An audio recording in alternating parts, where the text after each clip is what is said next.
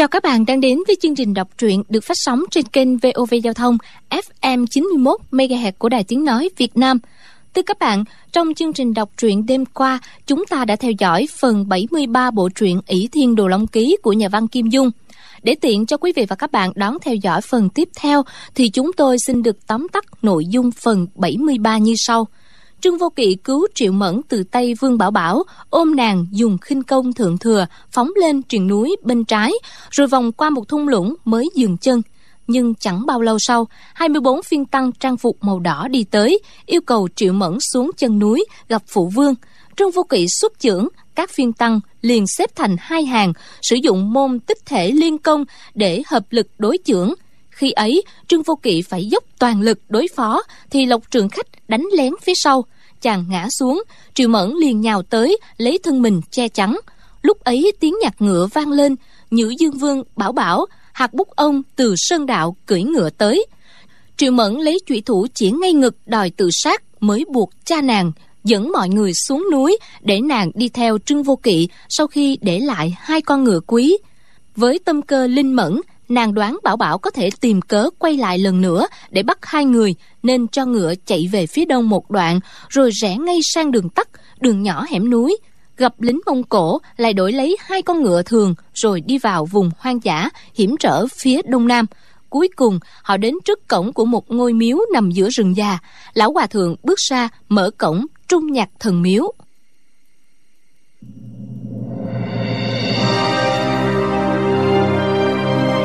Ỷ thiên đồ long ký.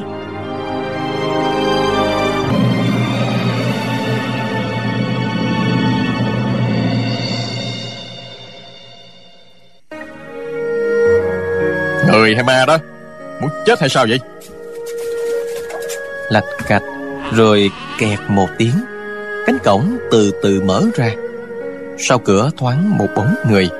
Lúc này trời sẩm tối Người kia đứng sắp bóng nên không nhìn rõ mặt.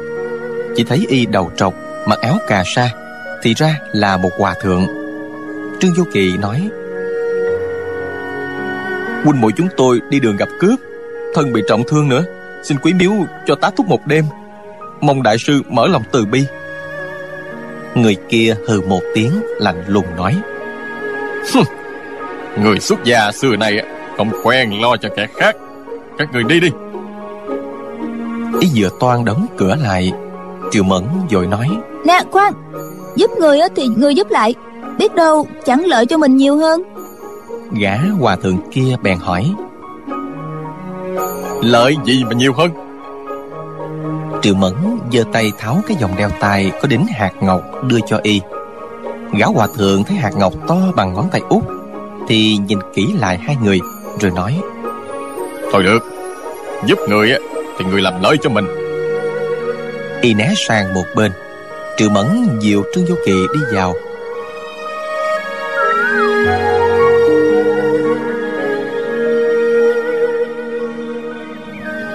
Nhà sư đó dẫn hai người đi qua đại điện Và một khoảng sân Thì đến trái nhà bên đông Nói Hai người cứ ở đây đã. Trong phòng không có đèn nến gì Tối ôm om Triệu Mẫn đưa tay sờ thử. Thấy trên giường chỉ có một tấm chiếu cỏ Ngoài ra chẳng có gì khác. Chợt nghe bên ngoài có tiếng nói oan oan Quán tứ đệ Để đưa ai vào đó? Nhà sư đáp.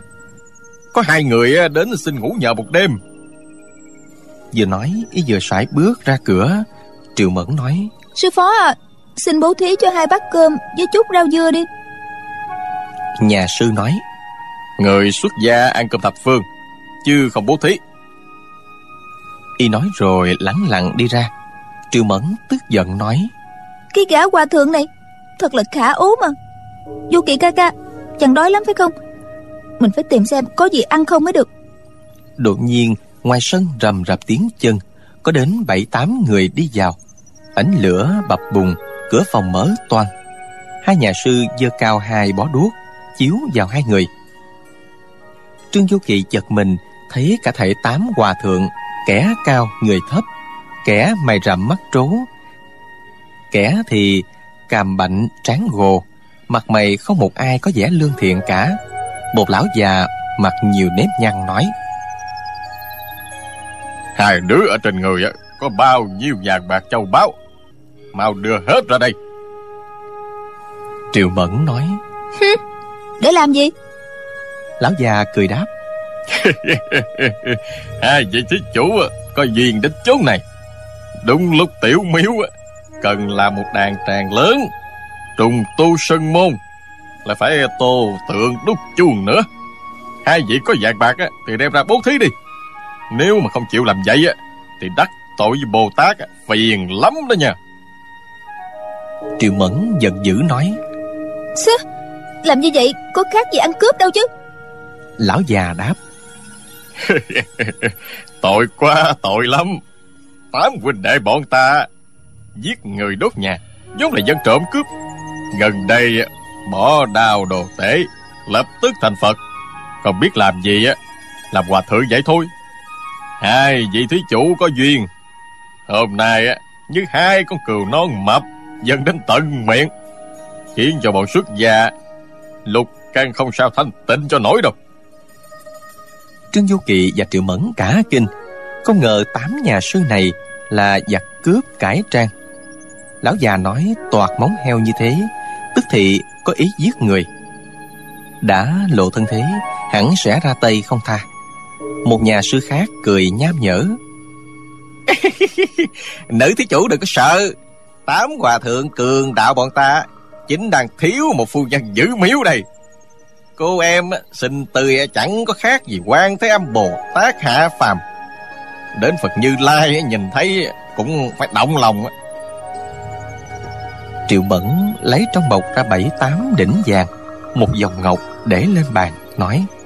Đó Tài vật châu báu có tất cả bấy nhiêu thôi đó. Huynh muội chúng tôi cũng là người trong võ lâm. Mong các vị giữ đúng nghĩa khí giang hồ cho. Lão già hỏi Hai vị là người trong võ lâm Vậy thì tốt quá rồi.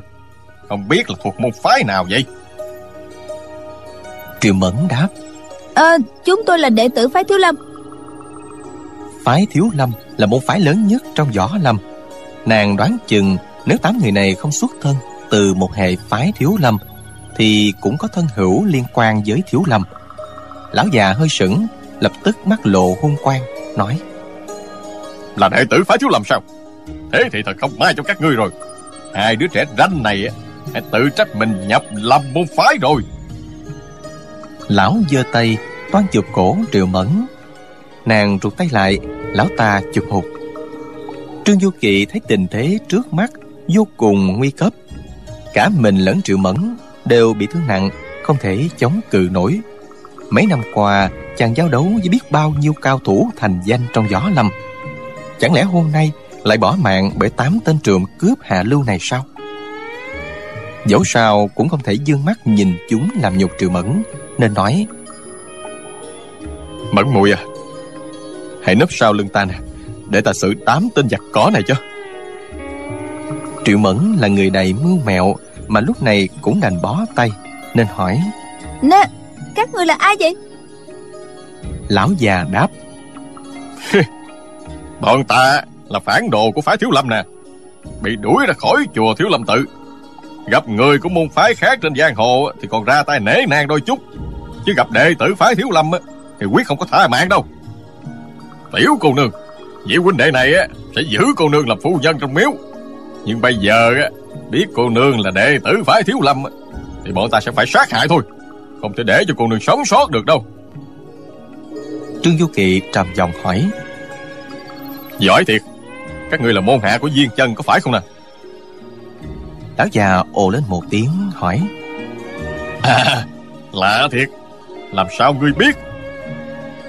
Triệu Mẫn liền tiếp lời. Thì hai ta đang cần tới thiếu lâm tự Gặp Trần Hữu Lượng đại ca. Suy cử viên chân đại sư lên làm phương trượng Lão già nói. Thiện tài Thiện tài. Ngã Phật Như Lai Phổ độ chúng sinh Triệu Mẫn nói Đúng rồi đó Chúng ta phải đồng tâm hiệp lực lại Làm cho xong việc đó. Nàng vừa nói xong Thì cả tám nhà sư kia ồ cả lên. Thì ra tám tên này là đồng đảng của Diên Chân và Trần Hữu Lượng Do Trần Hữu Lượng dẫn nhập vào làm môn hạ của Diên Chân. Mấy năm nay, Viên Chân nóng lòng trở thành phương trượng thiếu lâm tự, nên tìm cách thu nhận nhân tài tứ xứ. Có điều là thiếu lâm tự giới luật nghiêm ngặt. Mỗi khi thu nhận một đệ tử, đều phải do vị giám tự chấp chưởng giới luật tra xét kỹ càng lai lịch xuất thân, chứ không phải Viên Chân muốn thu nhận ai cũng được. Do đó, Trần Hữu Lượng mới hiến kế chiêu mộ các lộ hào kiệt ban hội, bọn gian tạc hải tặc cho bái sư ở bên ngoài chùa Thiếu Lâm làm đệ tử của Diên Chân. Song không ở trong chùa Thiếu Lâm. Đợi thời cơ đến sẽ cùng đứng lên làm đại sự. Võ công của Diên Chân quá cao siêu, hễ ra tay ác quần hào giang hồ kính phục. Các nhân vật võ lâm vốn ngưỡng mộ uy danh của phái Thiếu Lâm, lại chứng kiến thần công tuyệt kỹ của Diên Chân, tất đều bằng lòng bái sư một số nhỏ không chịu phản bội môn hộ để theo diên chân liền bị diên chân tức thời trừ khử thành thử mưu gian của hắn thực hiện đã lâu vẫn chưa bị bại lộ. Lão già vừa nói câu ngã phật như lai phổ độ chúng sinh chính là mật hiệu nhận nhau của bọn chúng. Khi đồng đảng gặp nhau nghe câu đó sẽ đáp là qua khai kiến phật tâm tức linh sơn. Triệu Mẫn vừa nghe khẩu khí của lão già, nhận là đệ tử của Diên Chân, liền đoán Diên Chân có mưu đồ lên làm phương trượng, còn mật hiệu của bọn chúng thì nàng làm sao biết được.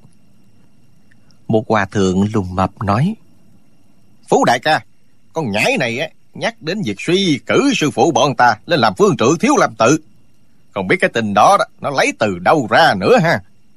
Sự việc hệ trọng như vậy á, không thể không hỏi cho rõ tám nhà sư này tuy đã cạo đầu làm hòa thượng nhưng vẫn xưng hô với nhau là đại ca nhị ca chưa bỏ được thói thời làm còn lục lâm trương vô kỵ vừa nghe tiếng cười khả ố của bọn chúng, biết là nguy rồi.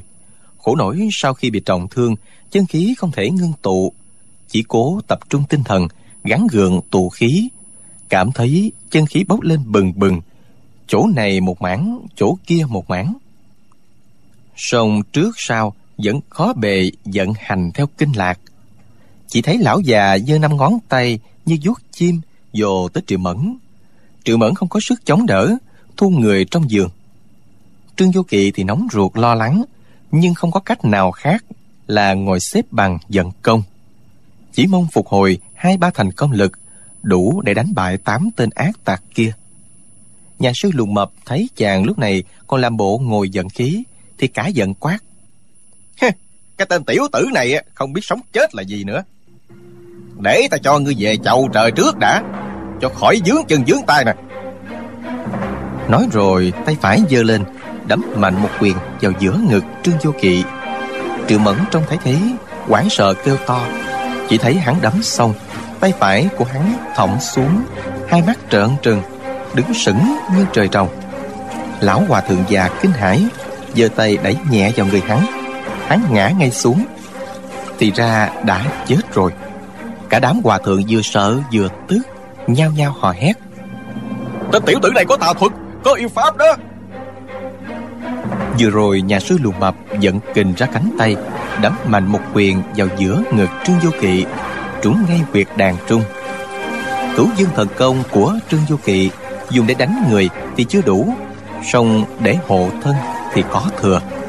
Không những phản kích lại quyền kình của đối phương đánh tới, mà còn nhờ cú đánh ấy của địch khởi động cửu dương chân khí trong cơ thể chàng để gia tăng kình lực khiến đối phương tức thời mất mạng.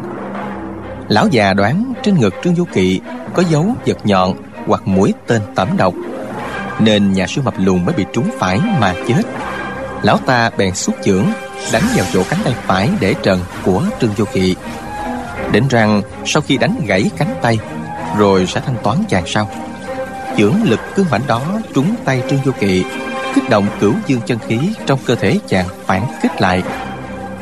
Khiến lão già giăng đi như một mũi tên.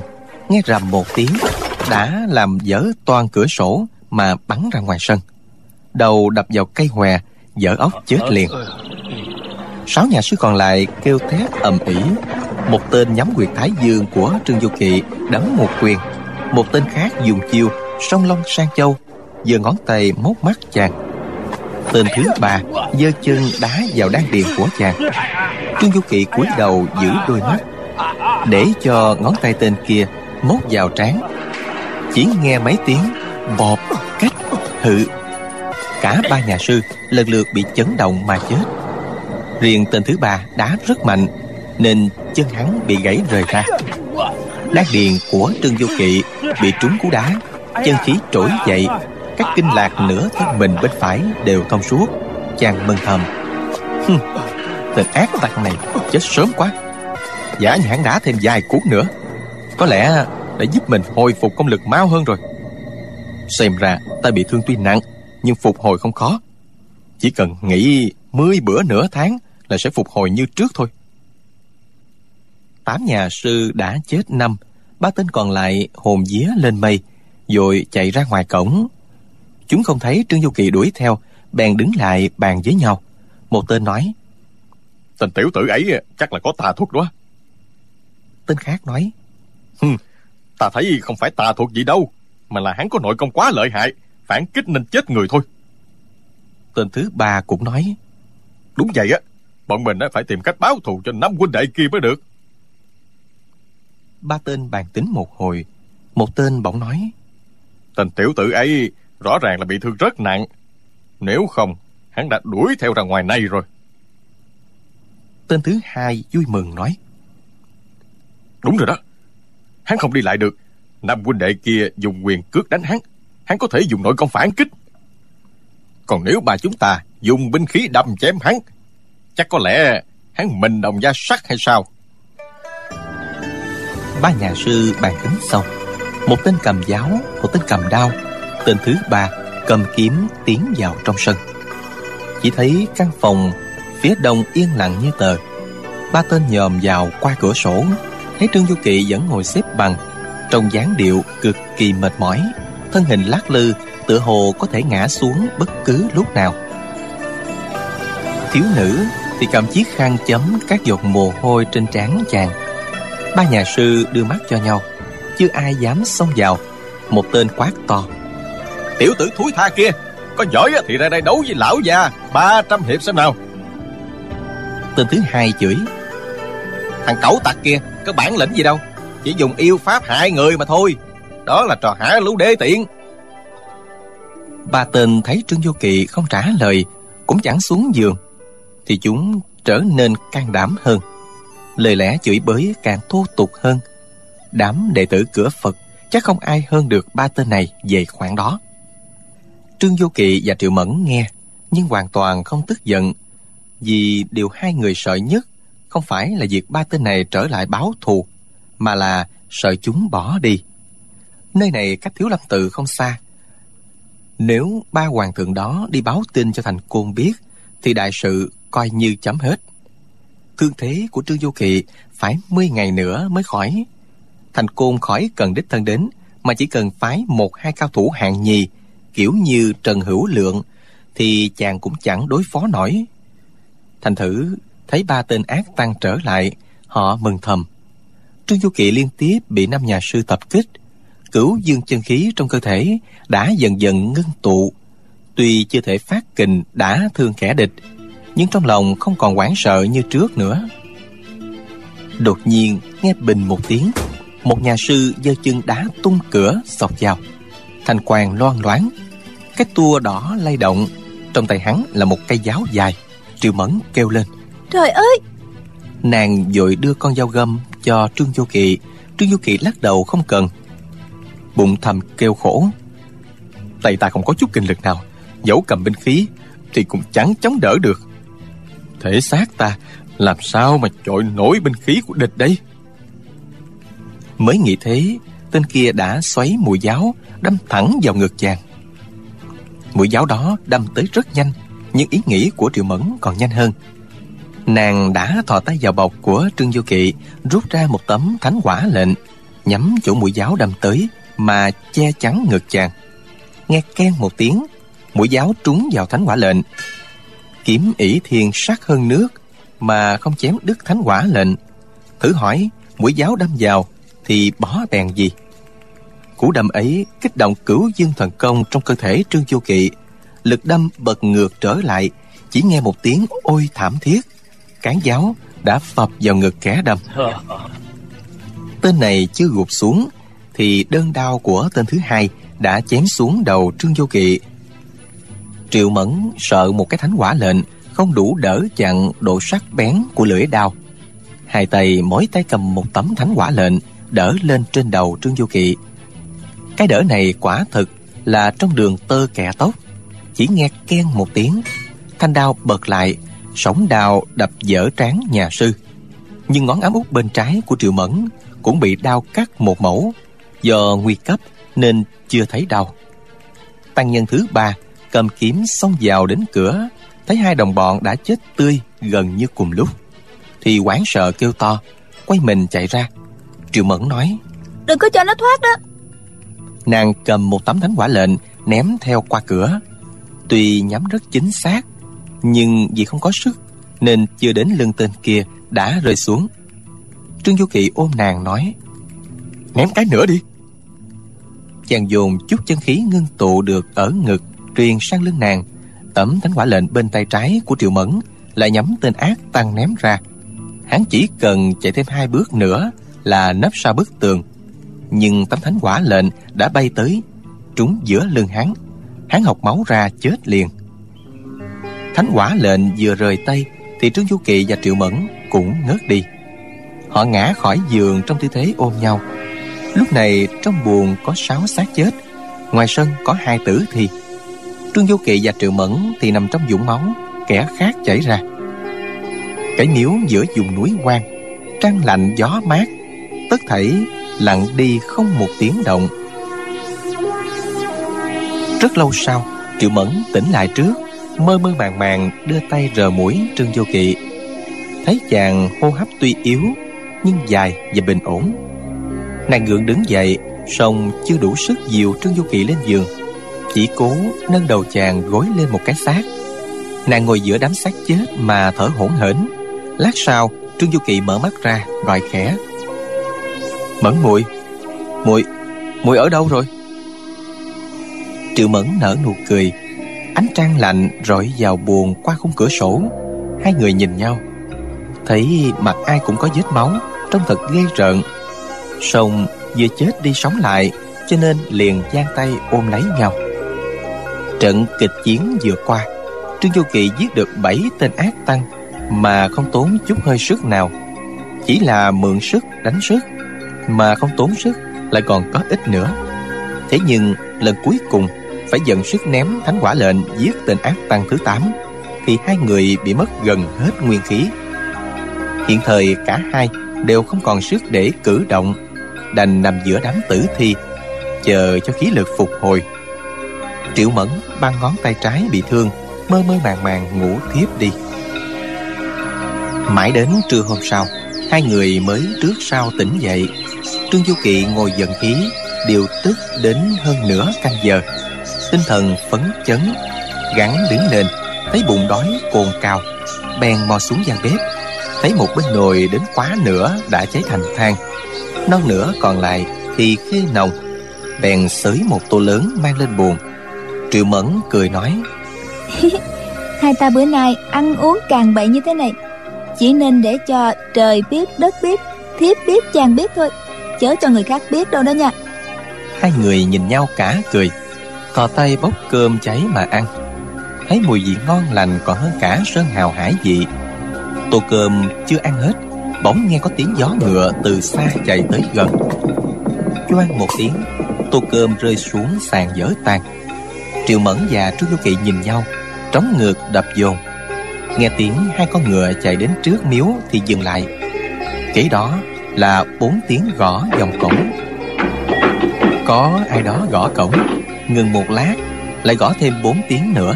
Trương Du Kỵ nói nhỏ Làm sao bây giờ? Tiếng người bên ngoài gọi to Thượng quan Tam Ca Là tần lão ngủ tới đây. Triệu Mẫn nói Thôi rồi Bọn họ thế nào cũng phá cổng mà xông vào. Bây giờ mình hãy giả giờ chết đi Rồi tùy cơ ứng biến. Hai người nằm phục giữa đám xác chết úp mặt xuống. Vừa nằm xong Nghe sầm một tiếng lớn Cánh cổng bị đẩy tung ra. Sức đẩy của người vừa đến chẳng phải nhẹ. Triệu Mẫn chợt nghĩ ra một kế Nên nói. À chàng hãy phục ở bên cửa đi Chặn đường nút của chúng.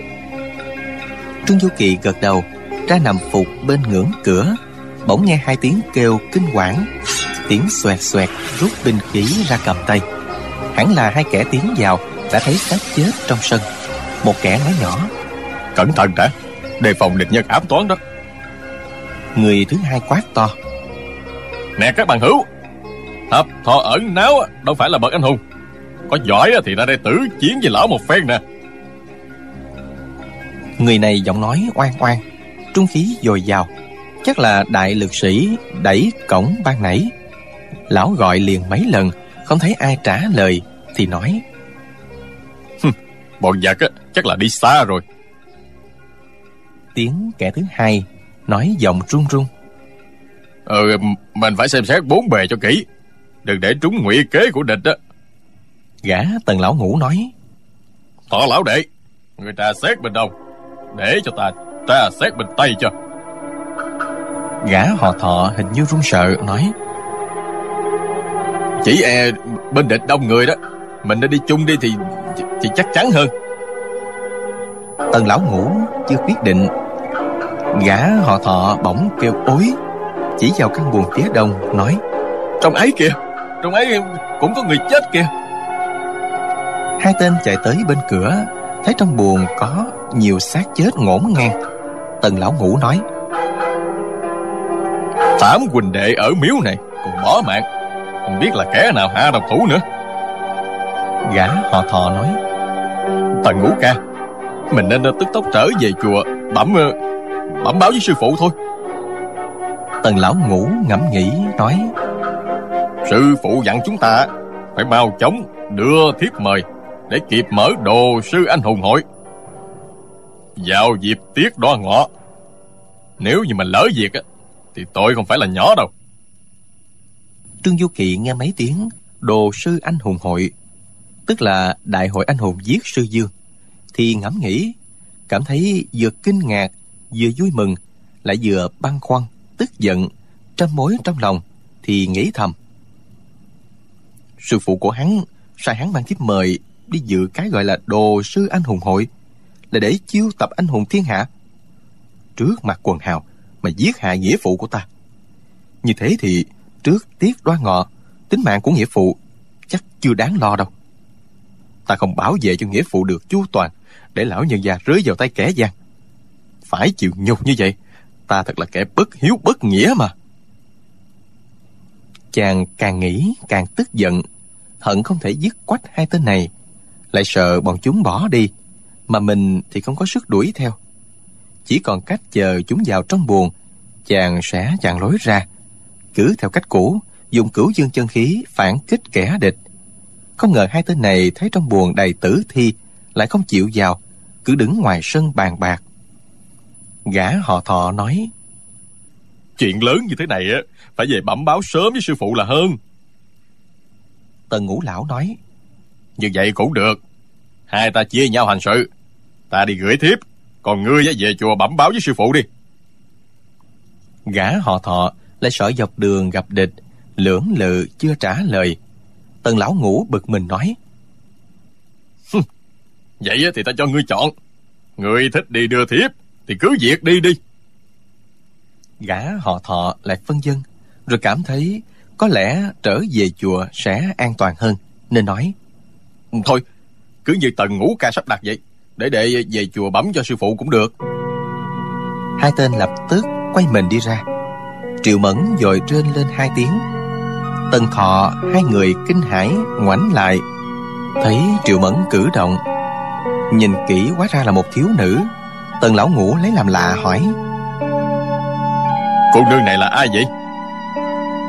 Lão bước vào buồng Gã họ thọ tuy nhát gan. Song thấy đó chỉ là một thiếu nữ Nàng lại đang bị thương nặng sắp chết, Nên không sợ nữa, Cũng theo vào. Tần lão ngủ giơ tay nắm lấy da triệu mẫn. Trương Du Kỵ liền ho một tiếng, Ngồi dậy, xếp bằng dần khí. Hai mắt thì liêm diêm. Thọ tần hai người, Thấy chàng đột nhiên nhõm dậy, Mặt mũi máu me, Trông thật là ghê rợn, Gã họ thọ kêu lên. Trời ơi, Quỷ nhập tràng đó, Cái thầy Cái thầy ma kia kìa. Âm hồn không tan. Tần Tần ngũ ca hãy cẩn thận. Nói xong ý vội vàng nhảy lên giường. Tần lão ngủ quát. Quỷ nhập tràng hả? Tần mổ đâu có sợ mi. Lão dung đao chém thẳng xuống đỉnh đầu của Trương Du Kỵ. Trương Du Kỵ cầm sẵn hai tấm thánh quả lệnh Liền giơ lên đỡ trên đầu. Nghe xoảng một tiếng Lưỡi đao chém vào thánh quả lệnh Bật ngược trở lại Trúng đầu tần lão ngủ, Khiến lão vợ ốc chết tươi. Gã họ thọ tay cầm một thanh quỷ đầu đao, Trung bần bật, Toàn chém Trương Du Kỵ, Nhưng nào có dám. Trương Du Kỵ chỉ chờ y chém tới Là sẽ dùng cửu dương chân khí phản kích. Triệu Mẫn thấy tên kia hồi lâu không động đậy, Thì sốt ruột nghĩ thầm. Cái tên nguyễn nhát gan này Không dám ra tay gì hết. Nếu mà hắn quăng đao bỏ chạy, Thì mình đâu có làm gì được đâu. Chỉ thấy hai hàm răng của y Đánh vào nhau kêu canh cách Rồi xoảng một tiếng thành đào đã rơi xuống sàn. Trương Du Kỳ nói, Hừm, Người có giỏi á, Thì hãy chém ta một đao, Đấm ta một quyền xem nào. Người kia đáp, Tiểu Tiểu Tiểu nhân không giỏi, Không dám đồng thủ với lão nhân gia đâu. Trương Du Kỳ đáp, Vậy á, Thì ngươi hãy đá ta một cái coi. Người kia nói. Việc đó Việc đó Tiểu nhân lại càng không dám. Trương Du Kỳ nổi giận. Ngươi mà bị thịt như thế Thì sẽ chết càng thảm thương hơn đó. Mau chém ta vài đau đi nè. Nếu ta thấy tay ngươi khỏe Không chừng á Ta lại tha chết cho ngươi đó. Người kia nói. Dạ dạ dạ. Y cúi xuống nhặt thanh đao lên. Nhưng liếc sang thấy tần lão ngủ đầu dở toan. Thì nghĩ rằng Con quỷ nhập tràng này pháp lực cao cường. Chỉ bằng cố gian sinh May ra sẽ được tha mạng. Thế là y bèn quỳ xuống Rập đầu nói Xin lão nhân gia tha mạng cho. Lão nhân gia chết quan Không phải do tiểu nhân đâu. Xin lão nhân gia chớ có đòi tiểu nhân đền mạng. Triệu Mẫn thấy y coi Trương Vô Kỵ Như người đã chết Thì trong bụng tức lắm Hừ một tiếng nói Trời ơi Trong võ lâm Tại sao lại có một tên nô tài vô tích sự như ngươi vậy? Người kia nói Dân dân đúng rồi đó. Tiểu nhân vô tích sự Vô tích sự. Quả đúng là hạng ờ, nô tài Nô tài đó. Y không dám ra tay. Trương Vô Kỵ cũng vô kế khả thi. Đột nhiên chàng nghĩ ra một cách Rồi quát lên. Người lại đây. Người kia vội đáp Dạ dạ. Y tiến lên vài bước Lại quỳ xuống Trương Vô Kỵ giơ hai ngón tay Ấn vào mắt Y Rồi thét lên. Ta sẽ móc hai con mắt của nhà ngươi trước đã. Người kia sợ quá Không kịp nghĩ gì Rồi đưa tay gạt mạnh hai tay của Trương Vô Kỵ. Trương Vô Kỵ chỉ đợi Y đẩy vào tay chàng. Chàng liền mượn lực của Y Luồn tay xuống Điểm luôn vào hai quyệt Thần phong và bộ lan dưới ngực Y. Người kia toàn thân tê dại Ngã lăn ra Lớn tiếng gian sinh Lão nhân gia tha mạng đi Lão nhân gia tha mạng cho. Thì ra lão nhân gia không phải là quỷ nhập tràng. Thế thì Thế thì may quá Càng nên tha mạng cho tiểu nhân đi. Lúc này y nằm phục trước mặt Trương Vô Kỵ Nên nhìn rõ đối phương là người còn sống. Triệu Mẫn biết rằng Trương Vô Kỵ vừa mượn sức điểm quyệt Nhưng sức mượn được quá yếu Chỉ khiến người kia tê dại chân tay một lúc Chứ vẫn cử động được. Nửa canh giờ sau Các quyệt đạo sẽ tự giải khai. Khi đó thì rất phiền. Nàng có nhiều điều cần tra hỏi y cho rõ Nên không giết y ngay Chỉ nói Ngươi đó Đã bị vị huynh đài này điểm trúng tử quyệt rồi. Ngươi tự hít một hơi xem. Xem xương sườn bên trái có ngâm ngẫm đau hay là không? Người kia theo lời hít một hơi Quả nhiên thấy mấy cái xương sườn bên trái đau đau. Thực ra thấy chỉ là hiện tượng Do khí quyết bị bế tắc nhất thời tạo ra. Người kia không biết nên ra sức cầu khẩn. Triệu Mẫn nói tiếp. Sao? Muốn tha mạng cho ngươi à? Vậy thì phải dùng kim châm giải khai tử quyệt Ê, tốn công lắm đó. Người kia rập đầu nói Dù tốn công mấy cũng cũng xin cô nương ra tay cứu giúp cho Cô nương cứu được mạng của tiểu nhân. Tiểu nhân nguyện làm thân trâu ngựa Cô nương muốn sai gì cũng được hết á. Triệu Mẫn cười thầm nói. Hey, nhân vật giang hồ như ngươi Bổn cô nương thật mới gặp lần này là lần đầu đó. Thôi được Đi kiếm một cục gạch Mang lại đây. Người kia dội đáp. Dạ dạ. Rồi tập tễnh đi ra sân Tìm một cục gạch Trương Vô Kỵ hỏi nhỏ. Muội cần cục gạch làm gì vậy? Triệu Mẫn mỉm cười. Chàng cứ chờ xem diệu kế của thiếp nha. Người kia tìm được một cục gạch Cung kính mang vào buồn. Triệu Mẫn rút trên đầu ra một cành kim thoa Đặt mũi thoa Đúng ngay quyệt khuyết bồn ở dài y Rồi nói. Ta sẽ dùng kim châm giải khai kinh lạc nửa thân trên cho ngươi trước Để cho khí từ tử quyệt khỏi xông lên ốc hết chữa đó. Nhưng mà không biết vị huynh đài kia có bằng lòng tha chết cho ngươi hay là không? Người kia đưa mắt nhìn Trương Du Kỵ đầy vẻ cầu khẩn. Trương Du Kỵ gật đầu. Người kia mừng rơn nói Vị đại gia kia bằng lòng rồi kìa. Xin cô nương mau bao cứu cho. Triệu Mẫn hỏi Ngươi có sợ đau không? Người kia liền đáp Không tiểu nhân chỉ có sợ chết thôi à Không có sợ đau. Triệu Mẫn nói tiếp. Vậy thì được rồi. Ngươi hãy cầm cục gạch Đập vào đuôi kim thoa một cái đi. Người kia nghĩ kim thoa đâm vào vai Cũng chỉ là bị thương ở da thịt Nên không nhăn nhó Cầm cục gạch đập luôn. Mũi kim thoa cắm vào quyệt khuyết bồn Y cảm thấy không hề đau đớn Mà lại còn tê tê khoai khoái Niềm tin đối với Triệu Mẫn Tăng thêm mấy phần. Cứ luôn mồm rối rít tạ ơn. Triệu Mẫn bảo Y rút kim thoa ra Đặt vào các quyệt hồn môn, phách hộ, thiên trụ, khố phòng Mà châm vào theo cách vừa rồi. Trương Du Kỵ mỉm cười nói Thôi được, thôi được. Chàng đứng lên Nghĩ bụng Người kia sau khi bị chăm quyệt đạo như thế Nếu y bỏ chạy khỏi miếu Cố chạy cho thật nhanh Thì các quyệt đạo bị điểm sẽ phát tác Khiến y chết gục. Triệu Mẫn nói Bây giờ đó Ngươi đi lấy hai chậu nước cho bọn ta rửa mặt Rồi đi nấu cơm luôn đi.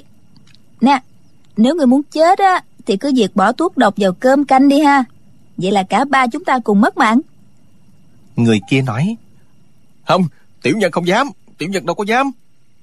Thế là tự nhiên Trương Châu Kỳ và Triệu Mẫn có được một gã đầy tớ hầu hạ mình. Triệu Mẫn hỏi họ tên, Thì biết y họ thọ, Tên là Nam Sơn, Có ngoại hiệu là Dạng Thọ Vô Cương, Là cái biệt hiệu Mà đám bằng hữu giang hồ Chế diễu đặt cho y. Bởi lẽ hễ lâm trận, Y lại rụt đầu rụt cổ, Do đó sẽ không bị ai giết cả. Y theo một bọn hảo hán lục lâm, xin làm môn hạ viên chân diên chân thấy tư chất y kém cỏi, quá ư nhút nhát, thì chỉ sai y làm việc giặt chứ hề truyền thụ cho y chút võ công nào cả. Thọ nam sơn bị điểm tán quyệt, song sức lực không mất, bị triệu mẫn sai khiến làm hết việc này việc nọ. Việc nào y cũng làm cực lực, y mang chính cái xác ra giường sau chôn cất, xách nước rửa sạch vết máu trong miếu. Y võ công kém cỏi, nhưng tài nấu nướng thì vào hạng nhất y nấu món gì, trương du kỳ và triệu mẫn ăn vào cũng đều khen lấy, khen để. Sau khi mọi việc đâu vào đấy, trương du kỳ và triệu mẫn mới lục vấn kỹ càng về đồ sư anh hùng hội. Thọ nam sơn không giấu giếm gì cả, nhưng tiếc rằng người ta coi y chẳng ra gì, nên không cho y biết nhiều chuyện. Y chỉ biết phương trượng thiếu lâm tự không gian đại sư giao cho dương chân chủ trì đồ sư anh hùng hội không văn và không trí, đứng tên gửi tiếp mời anh hùng hào hán các môn phái ban hội vào dịp tiết đo ngọ đến thiếu lâm tự bàn bạc việc hệ trọng trương vô kỵ cầm mấy tờ tiếp mời xem. Thấy người được mời là phù trần tử, cổ tùng tử, quy tàn tử, mấy kiếm khách của phái điểm thương thành danh đã lâu, nhưng ẩn cư ở điền nam. Lâu nay không la giảng với nhân sĩ võ lâm trung nguyên ngay cả phái điểm thương mà chùa Thiếu Lâm cũng mời. Đủ biết, kỳ đại hội này tân khách rất đông, quy mô cực lớn. Phái Thiếu Lâm và lãnh tụ Gió Lâm, không văn và không trí, đích thân đứng tên gửi thiệp mời. Thì người được mời dù bận việc hệ trọng mấy cũng phải gác lại để đi phó hội. Trương Du Kỳ thấy trên thiếp mời viết Kính mời đến Tiết Đoan Dương tụ hội tại chùa Thiếu Lâm, cùng anh hùng thiên hạ uống chén rượu mừng. Không hề thấy hai chữ, đồ sư, nên hỏi, Tại sao á, tần ngũ lão lại gọi là đồ sư anh hùng hội hả? tòa Nam Sơn hơi có vẻ đắc ý, nói, Như vậy là trương gia không có biết rồi Chứ sư phụ của tiểu nhân á, Có bác được một nhân vật lừng lẫy tiếng tâm luôn á Tên là Kim Bao Sư Dương Tạ Tốn gì đó. Phải thiếu làm chúng tôi phen này, Muốn nở mài nở mặt với anh hùng thiên hạ, Trước mặt quân hào Sẽ mang kiếm Bao Sư Dương ra, Tung xẻo, Nên mới mở đại hội này, Gọi là Đồ Sư Anh Hùng Hội. Trương Vô Kỵ cố nén giận, hỏi, Như vậy, Kim Mao Sư Dương là người thế nào? Ngươi đã gặp người ấy chưa? Tòa Nam Sơn đáp Lão Kim Mao Sư Dương ấy á um, Quả thiệt là lợi hại hết chỗ nói luôn á. Cao phải gấp đôi tiểu nhân. Bắp tài của ông hả Xem ra còn to hơn cả bắp dế của tiểu nhân luôn.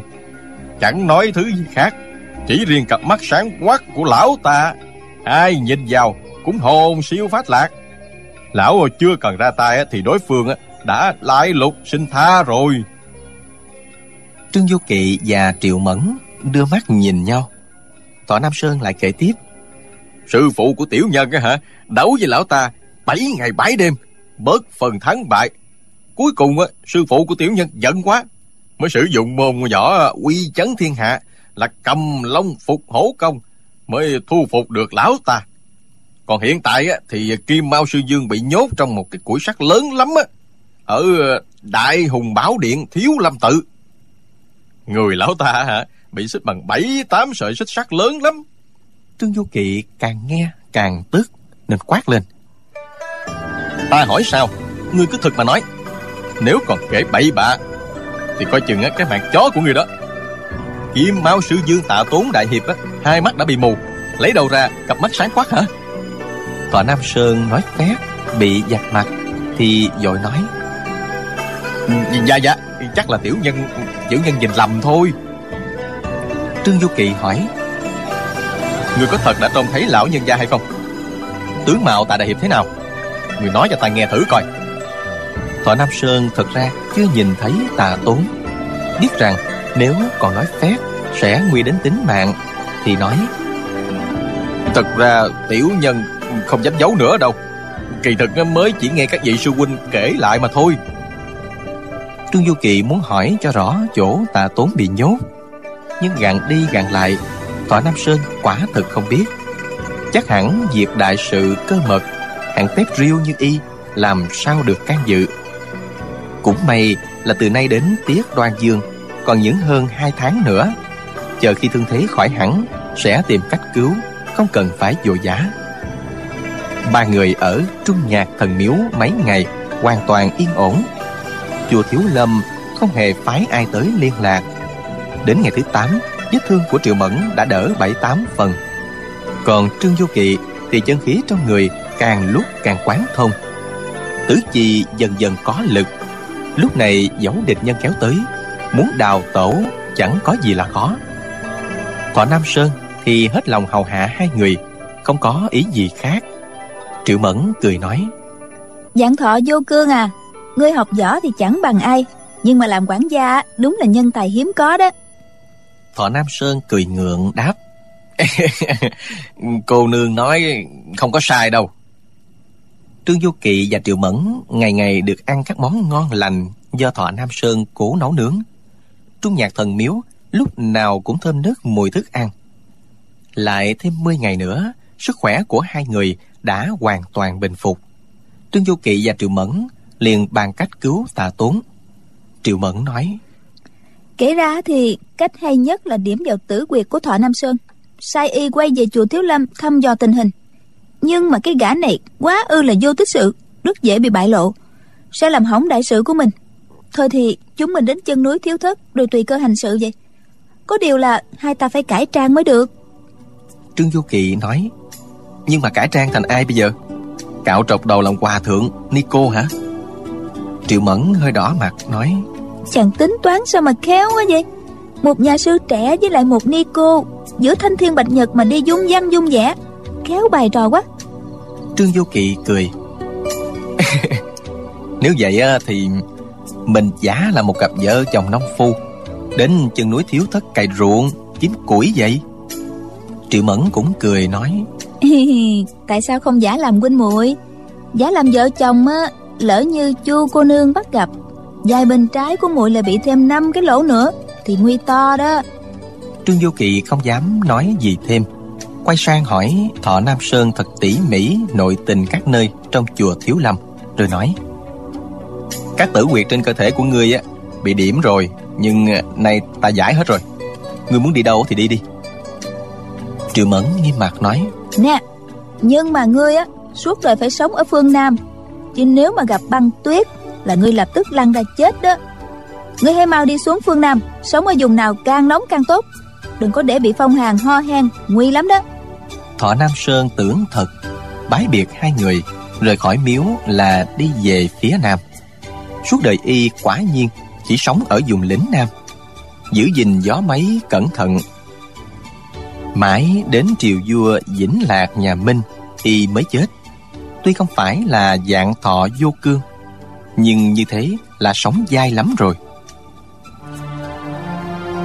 Trương Du Kỵ và Triệu Mẫn đợi y đi xa Cẩn thận xóa sạch mọi dấu vết ăn ở trong miếu. Rời khỏi đó chừng hai chục dặm, Tìm nhà nông, mua quần áo nam nữ, Ra chỗ vắng thay đồ, Đem quần áo vừa thay chôn xuống đất, Rồi thủng thẳng đi tới chân núi Thiếu Thất. Cách núi Thiếu Thất bảy tám dặm trên đường đã ba lần gặp các nhà sư trong chùa. Triệu Mẫn nói Không nên tới gần thêm nữa đâu. Nàng thấy bên đường có hai gian nhà tranh Phía trước có một mảnh giường Một lão nông đang tưới rau. Bèn nói Mình hãy vào xin ông ta cho ở nhờ. Trương Du Kỳ tiến lại giái chào nói Lão trượng Huynh muội chúng cháu đi đường mệt mỏi quá Xin lão trượng cho bát nước uống Ông lão hình như không nghe thấy. Cứ lẳng lặng gánh thùng nước phân đi tưới rau. Trương Du Kỳ nhắc lại một lần nữa Ông lão vẫn không trả lời. Bỗng có tiếng kẹt cửa Cánh cửa gỗ mở ra. Một bà lão tóc bạc bước ra Cười nói. Ông lão nhà tôi vừa điếc vừa câm mà. Quan khách có việc gì vậy? Trương Du Kỳ nói. Em gái cháu đi không nổi nữa. Muốn xin một gáo nước uống à Bà lão nói Ơi mời vào trong đi. Hai người theo vào trong nhà Thấy đồ đạc xếp đặt rất gọn gàng Bàn ghế được lau chùi sạch sẽ. Quần áo của bà lão Tuy bằng vải thô song cũng được giặt giũ tươm tất. Triệu Mẫn trong bụng rất ưng. Uống nước xong Nàng lấy ra một đỉnh bạc Cười nói À bà ơi Anh cháu dẫn cháu đi thăm bà ngoại Nhưng mà chẳng may dọc đường Cháu bị trẹo chân Không đi được nữa. Hôm nay xin bà cho ngủ nhờ một đêm. Sớm mai là anh em cháu lại lên đường rồi. Bà lão nói. Ngủ nhờ một đêm thì có gì đâu mà phải đưa tiền với đưa bạc. Có điều là nhà chúng tôi chỉ có một gian buồn thôi Một cái giường. Giá dụ ờ, vợ chồng tôi nhường cho cô cậu. Nhưng mà hai anh em làm sao ngủ chung giường? À tiểu cô nương Cô nương hãy thú thật với già đi. Có phải là cô cùng với tình lang trốn cha mẹ, Bỏ nhà đi hay không? Triệu Mẫn nghe bà lão nói đúng tim đen, Bất giác đỏ mặt. Nghĩ bụng, bà lão này thật tinh đời. Nghe kiểu nói, Xem ra không phải là một bà già nhà quê tầm thường. Bèn ngắm kỹ thêm một lượt. Thấy bà lưng còng tóc bạc, Nhưng hai mắt long lanh có thần, Không chừng còn giỏi võ nghệ.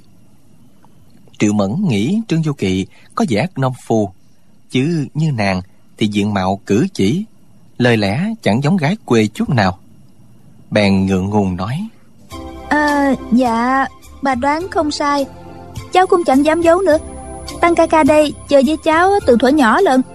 Cha cháu thấy nhà anh ấy nghèo quá, Nên không chịu gả cháu. Mẹ cháu thấy cháu định quyên sinh, Cho nên đứng ra giúp cháu, Cùng với anh ấy trốn khỏi nhà. Mẹ cháu dặn rằng á Vài ba năm sau khi nào hai đứa bọn cháu có có con có cái á Thì lúc đó hãy về. Bây giờ cha cháu không chịu cũng không xong rồi.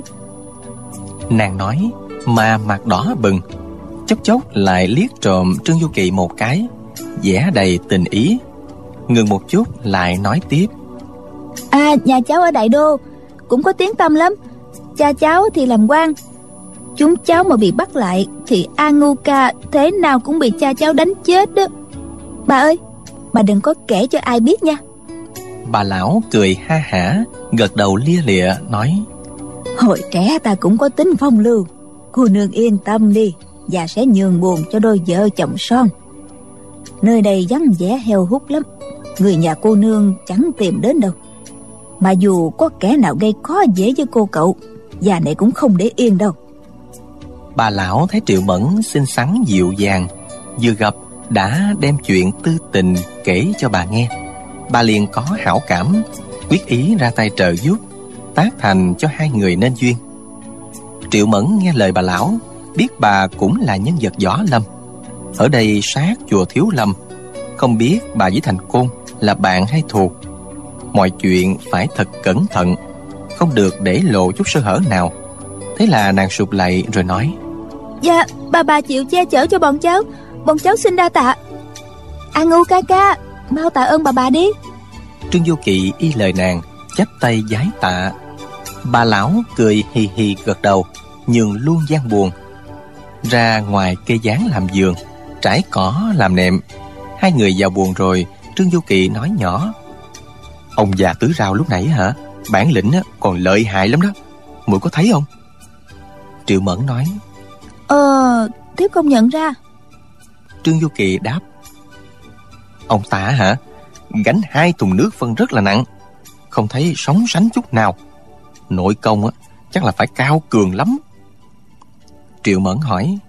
Nhưng mà so với chàng thì sao hả? Trương du kỳ cười đáp. Thì để ta thử đã. Không biết có hơn không? Nói đoạn liền bế triệu mẫn đặt ngang trên vai. Như thể đang gánh nước. Triệu mẫn cười khúc khích chàng coi thiếp như gánh phân hả? Bà lão ở gian ngoài, nghe tiếng hai người đùa cợt thân mật, thì có chút ngờ vực ban đầu cũng đã tan biến cả.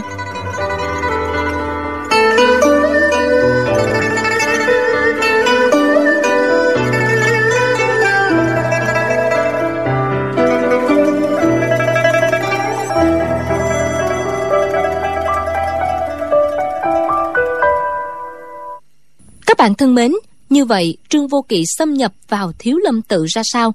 Mời quý vị và các bạn đón theo dõi phần đọc truyện tiếp theo cũng được phát sóng vào lúc 23 giờ trên kênh VOV Giao thông FM 91 MHz của Đài Tiếng Nói Việt Nam.